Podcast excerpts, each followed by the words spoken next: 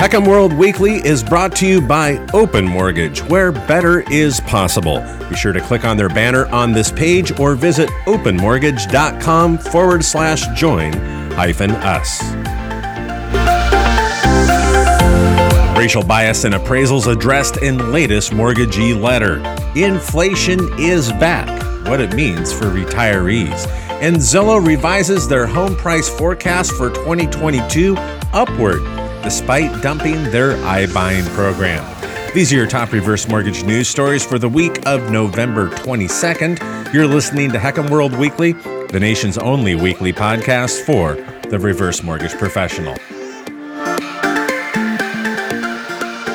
We also know that people of color continue to face discrimination in our housing market when trying to secure mortgages, to have their homes appraised, and to live in neighborhoods where their families can thrive. Those are the words of President Joe Biden in his June 16th proclamation for the 2021 National Home Ownership Month. In a press conference that same month, Biden said, A home owned to this day by a black American family is usually appraised at a lower rate than a home owned by a white family.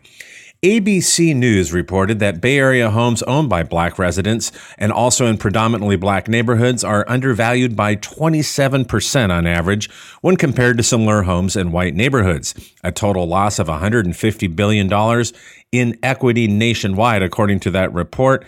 And it cites a study from the Brookings Institution.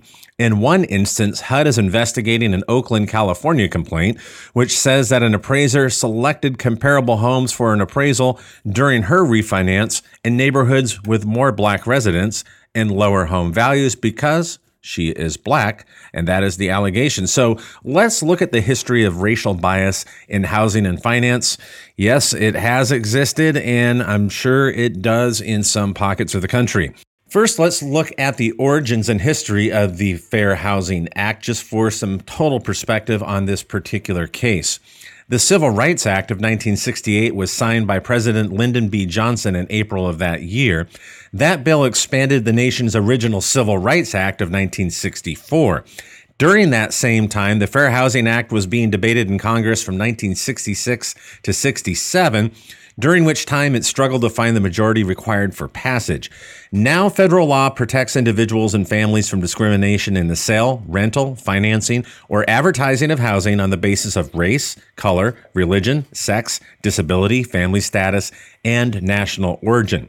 Enter Mortgagee Letter 2021 27, which addresses appraisal fairness. The letter is the product of the Biden administration's Task Force on Property, Appraisal, and Valuation Equity, or PAVE. It seeks to unify federal agencies' efforts to root out discrimination and bring about systemic change in the appraisal and home buying process.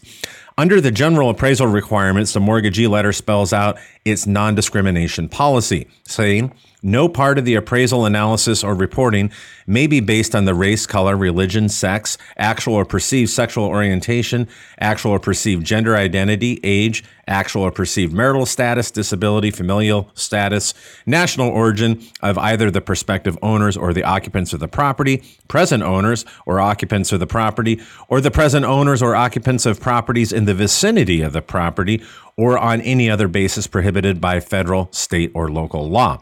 The phrase or the present owners or occupants of the properties in the vicinity appears to be addressing prohibited discriminatory practices based on racial composition of neighborhoods, something that has been prohibited since the Fair Housing Act's passage in 1968. Under appraisal conduct, mortgagee letter goes on to spell out prohibited practices such as discriminating in developing any part of the appraisal or value based on, quote, characteristics that are protected by federal, state, or local laws. In conclusion, HUD's latest mortgagee letter appears to reiterate the spirit and the intent of a law that is already the Fair Housing Act, while also openly declaring the government's intent to increasingly scrutinize appraisals for any hint of potential racial bias or discrimination. How much income does it take to live comfortably in retirement? The answer to that question has remained much the same over the last 10 years, but a recent spike in inflation may have you rethinking the answer, says a recent column in Forbes. The columnist says, as he sees it, 2021's burst of inflation is the temporary byproduct of the post pandemic recovery. Not seeing inflation staying high, but also not foreseeing a return to historic lows given major federal spending on social programs and a continued home shortage. For the next 10 years, the columnist says, they predict the U.S. will be looking at a higher baseline inflation than we have seen in the last 10 years. The Federal Reserve has hinted that it will continue to taper its debt purchases throughout this year. Inflation can be a positive source, as a columnist, if you own your own home and plan to age in place.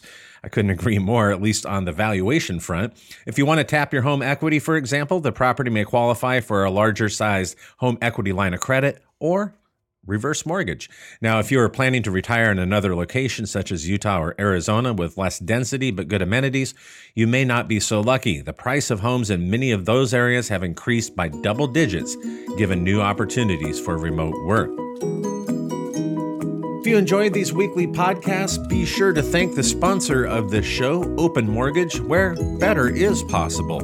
To learn more, click on the banner on this page or go to openmortgage.com forward slash join hyphen us. Zillow, the real estate valuation and also former home buying company, released their bullish 2022 forecast, which predicted that U.S. home prices would climb another 11.7% in the coming 12 months. But now, the real estate listing site says their previous outlook was too low.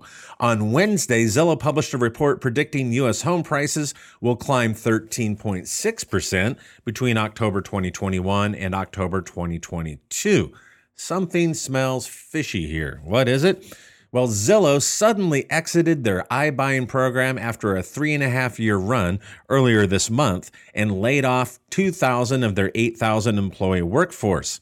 In a call with Wall Street analysts, Zillow founder and chief executive Richard Barton said the decision had weighed heavily on him.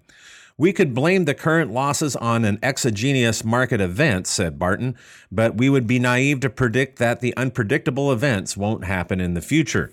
Forbes reports three years ago, the company announced plans to employ its pricing estimates to buy and sell homes. Now Zillow is sitting on thousands of houses worth less than what the company just paid for them. Last month, Zillow announced it would temporarily stop buying homes, and at that time, they blamed a lack of workers or labor to help renovate and sell the houses they purchased. But last Tuesday, Barton said using its algorithm to buy and sell homes had not produced predictable profits. Now it's looking to offload its remaining 7,000 properties. All which makes the following statement from Zillow researchers flat out bizarre. The strong long term lick is driven by our expectations for tight market conditions to persist, with demand for housing exceeding the supply of available homes, wrote Zillow researchers. On the surface, that makes sense, but why leave during such a lucrative market? Fortune reports why are 2022 housing forecasts all over the place? As Fortune reported earlier in the week, it boils down to two big unknowns. The first unknown is whether supply chain issues and material shortages like lumber will worsen in 2022. If they do, that could slow down home buying and reduce supply. The other uncertainty is just how high the average 30 year mortgage rate, which is currently at 2.98%, will rise next year in the face of stubbornly high inflation. Higher rates, of course, would lock some homebuyers out of the market altogether. And that wraps up another episode of HECM World Weekly, the nation's only weekly podcast with reverse mortgage news. Can be found here at hecmworld.com, or you can also subscribe and listen on iTunes. Traditional and reverse mortgage professionals should go to HECMWorld.com. That's where you're going to find our latest breaking video commentary and analysis, this podcast, and also our monthly Top 100 HECM Lenders Report. Thanks again for joining us, and be sure to return next week for more reverse mortgage news on the go.